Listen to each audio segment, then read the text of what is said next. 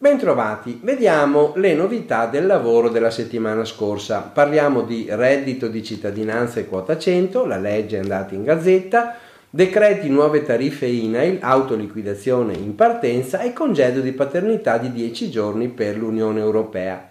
Reddito di cittadinanza e quota 100. La legge è in gazzetta e il 27 marzo 2019 il Senato ha dato l'ok definitiva alla conversione in legge del decretone, cosiddetto decreto 4 2019, sul reddito di cittadinanza, quota 100 e altre norme previdenziali. La legge numero 26 del 28 marzo è stata pubblicata in Gazzetta Ufficiale, tra l'altro con errori di stampa che speriamo ma sono in corso di correzione. Vediamo le principali novità in vigore dal 30 marzo. Per quanto riguarda il reddito di cittadinanza ci sono norme più strette sui requisiti di residenza, infatti si specifica che le modifiche dello stato di famiglia non avranno effetti se i componenti restano domiciliati nella stessa abitazione ed inoltre diventa necessario un verbale della polizia locale per documentare il cambio di residenza in caso di separazione e divorzi che siano avvenuti dopo il 1 settembre dell'anno scorso. Per i richiedenti extracomunitari sarà necessario presentare certificato del paese di origine, validato dal consolato italiano sulle proprietà immobiliari e sul nucleo familiare. Per quanto riguarda le famiglie con disabili, la soglia di patrimonio mobiliare viene maggiorata di euro 7.500 invece che 5.000 se è presente un disabile grave o persona non autosufficiente e il coefficiente familiare massimo per il calcolo del sussidio sale a 2,2. L'offerta di lavoro che il beneficiario del reddito di cittadinanza sarà tenuto ad accettare per non perdere il sussidio si considera congrua solo con uno stipendio pari a oltre 858 euro. È stato rivisto il numero dei navigator che saranno assunti, 3.000 e non più 6.000, viene poi specificato che le mensilità del reddito di cittadinanza come incentivo alle imprese saranno riconosciute solo per incrementi del personale netto e il licenziamento sarà vietato nei 36 mesi successivi all'assunzione. Altra novità importante riguarda la pensione di cittadinanza, il cui pagamento potrà avvenire non solo sulla carta, ma anche in contanti o in conto corrente.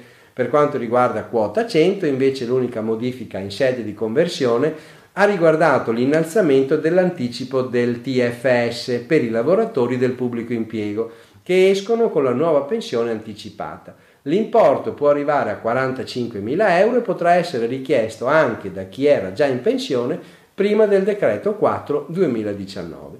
Sulla norma che prevede il riscatto della laurea agevolato con il costo forfettario è stato eliminato il requisito dell'età.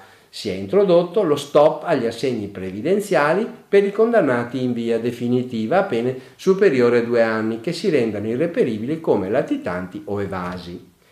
Decreti nuove tariffe INAIL, al via l'autoliquidazione. Finalmente il primo aprile viene, c'è la pubblicazione del decreto che introduce le nuove tariffe ridotte sull'assicurazione obbligatoria INAIL contro gli infortuni e le malattie professionali, in vigore da quest'anno.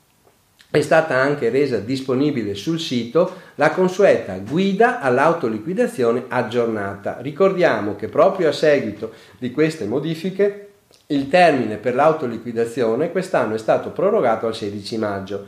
Il decreto era molto atteso perché illustra in dettaglio le modalità di applicazione delle tariffe per il 2019 che sostituiscono quelle del 2020. Ma non solo, vengono descritti il nuovo nomenclatore tariffario e la nuova classificazione delle lavorazioni rischiose. Con la revisione le voci tariffarie scendono da 739 a 595. In alcuni, in alcuni casi i tassi saranno ridotti addirittura del 50% rispetto al passato, ma in altri casi potranno provocare degli aumenti. A seguito delle modifiche sarà necessaria sicuramente maggiore attenzione per questo adempimento.